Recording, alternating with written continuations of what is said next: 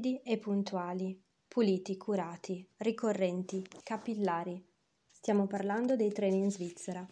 paese con uno dei migliori sistemi di trasporti pubblici al mondo. Sono oltre 5.000 chilometri i collegamenti su binari. Il tunnel ferroviario più lungo del mondo si trova qui, in Svizzera, e è quello della galleria di base del San Gottardo, 57 km e completato nel 2016 anche se la prima galleria del San Gottardo a doppia corsia e lunga 15 km fu inaugurata il 22 maggio del 1882, 140 anni fa. E poi la ferrovia della Jungfrau, la stazione più alta d'Europa, a oltre 3.000 metri di altezza. Motivo di orgoglio e simbolo dell'efficienza svizzera, i treni, gli svizzeri e le svizzere li usano, e parecchio. E infatti, prima dello scoppio della pandemia, il paese era in cima alla classifica della, delle nazioni che più utilizzano i mezzi sui binari. E anche nella Svizzera italiana, dove si respira una mentalità latina e si è meno abituati all'uso dei trasporti pubblici rispetto alla Svizzera interna, negli ultimi 15 anni, con orari migliori e materiale rotabile moderno, l'utenza è aumentata e molto. In questo podcast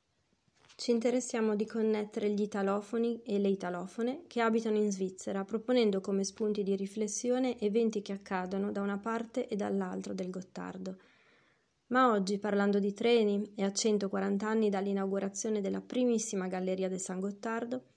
vogliamo dare uno sguardo anche a una nazione confinante, l'Italia, che tra l'altro ha contribuito alla pianificazione e alle spese della galleria che attraversa le Alpi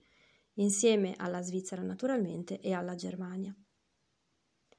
E lo facciamo con Edoardo Pivoni, autore dell'articolo Torniamo a prendere il treno, pubblicato nei giorni scorsi, il 3 gennaio per la precisione, sulla pagina di Sconfinamenti.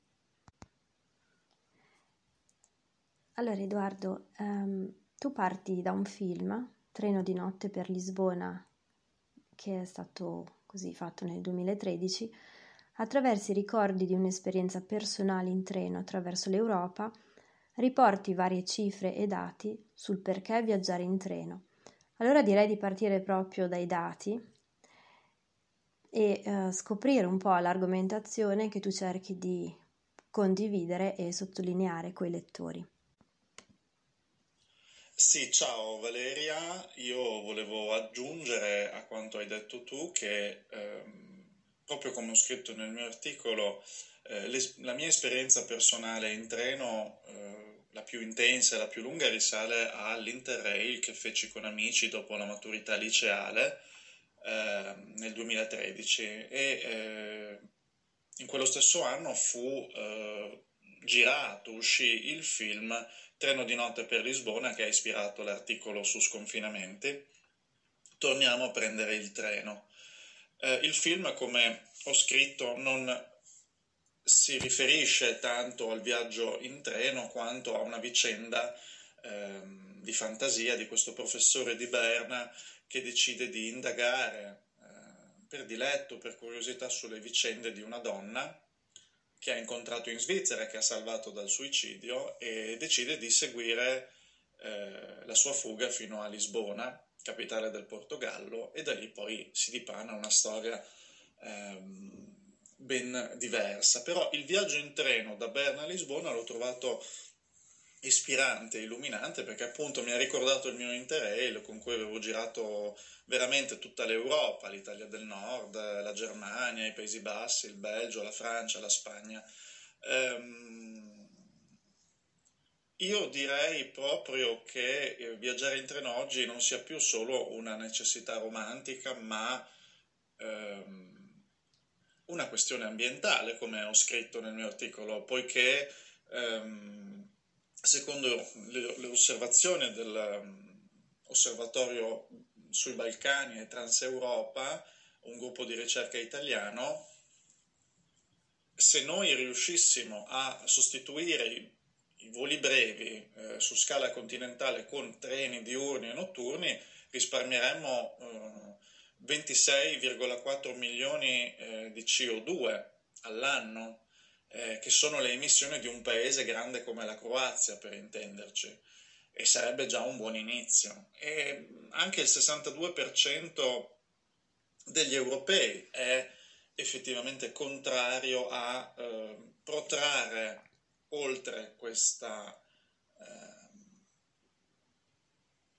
questa diciamo, mh, mm, eh, comunicazione continentale, questa viabilità continentale eh, via aereo, più che altro perché oltre a mh, mm, inquinare l'aria eh, non è più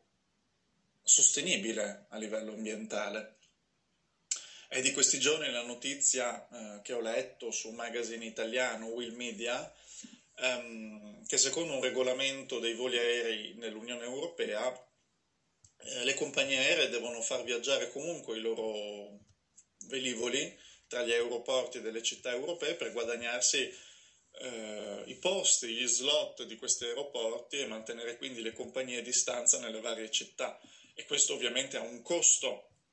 a livello ambientale molto forte, però purtroppo è re- il regolamento che insomma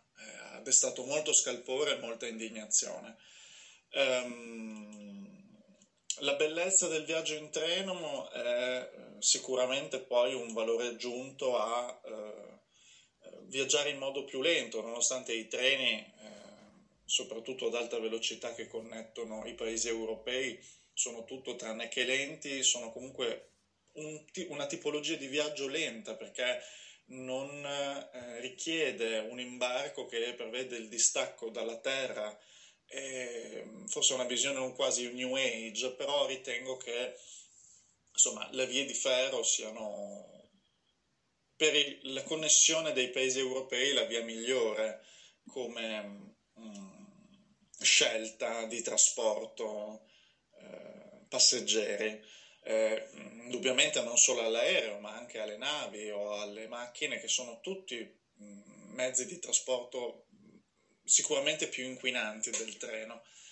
E, mm, quindi io ritengo che sarebbe giusto, come ha già detto la popolazione dei Paesi membri della UE, di vietare i voli eh, a corto raggio, Ecco, noi vogliamo andare a fare un giro a Nizza, a Zurigo, a Bruxelles, a Innsbruck, eh, a Parigi, a Vienna, a Monaco di Baviera. Ecco, secondo me potremmo pensare di tornare a prendere il treno e vedere queste splendide città. Grazie. Uh Edoardo, per eh, la tua testimonianza e il tuo articolo che potete leggere integralmente appunto sul blog www.sconfinamenti.ch. Eh, per averci ricordato la bellezza di viaggiare in treno e soprattutto anche l'importanza in termini di impatto ambientale. Con sconfinamenti torneremo nuovamente sui temi dell'ambiente e soprattutto magari riferendoci ad eventi che accadono in Svizzera, ma comunque tenendo anche uno sguardo aperto sul resto del mondo. Lezione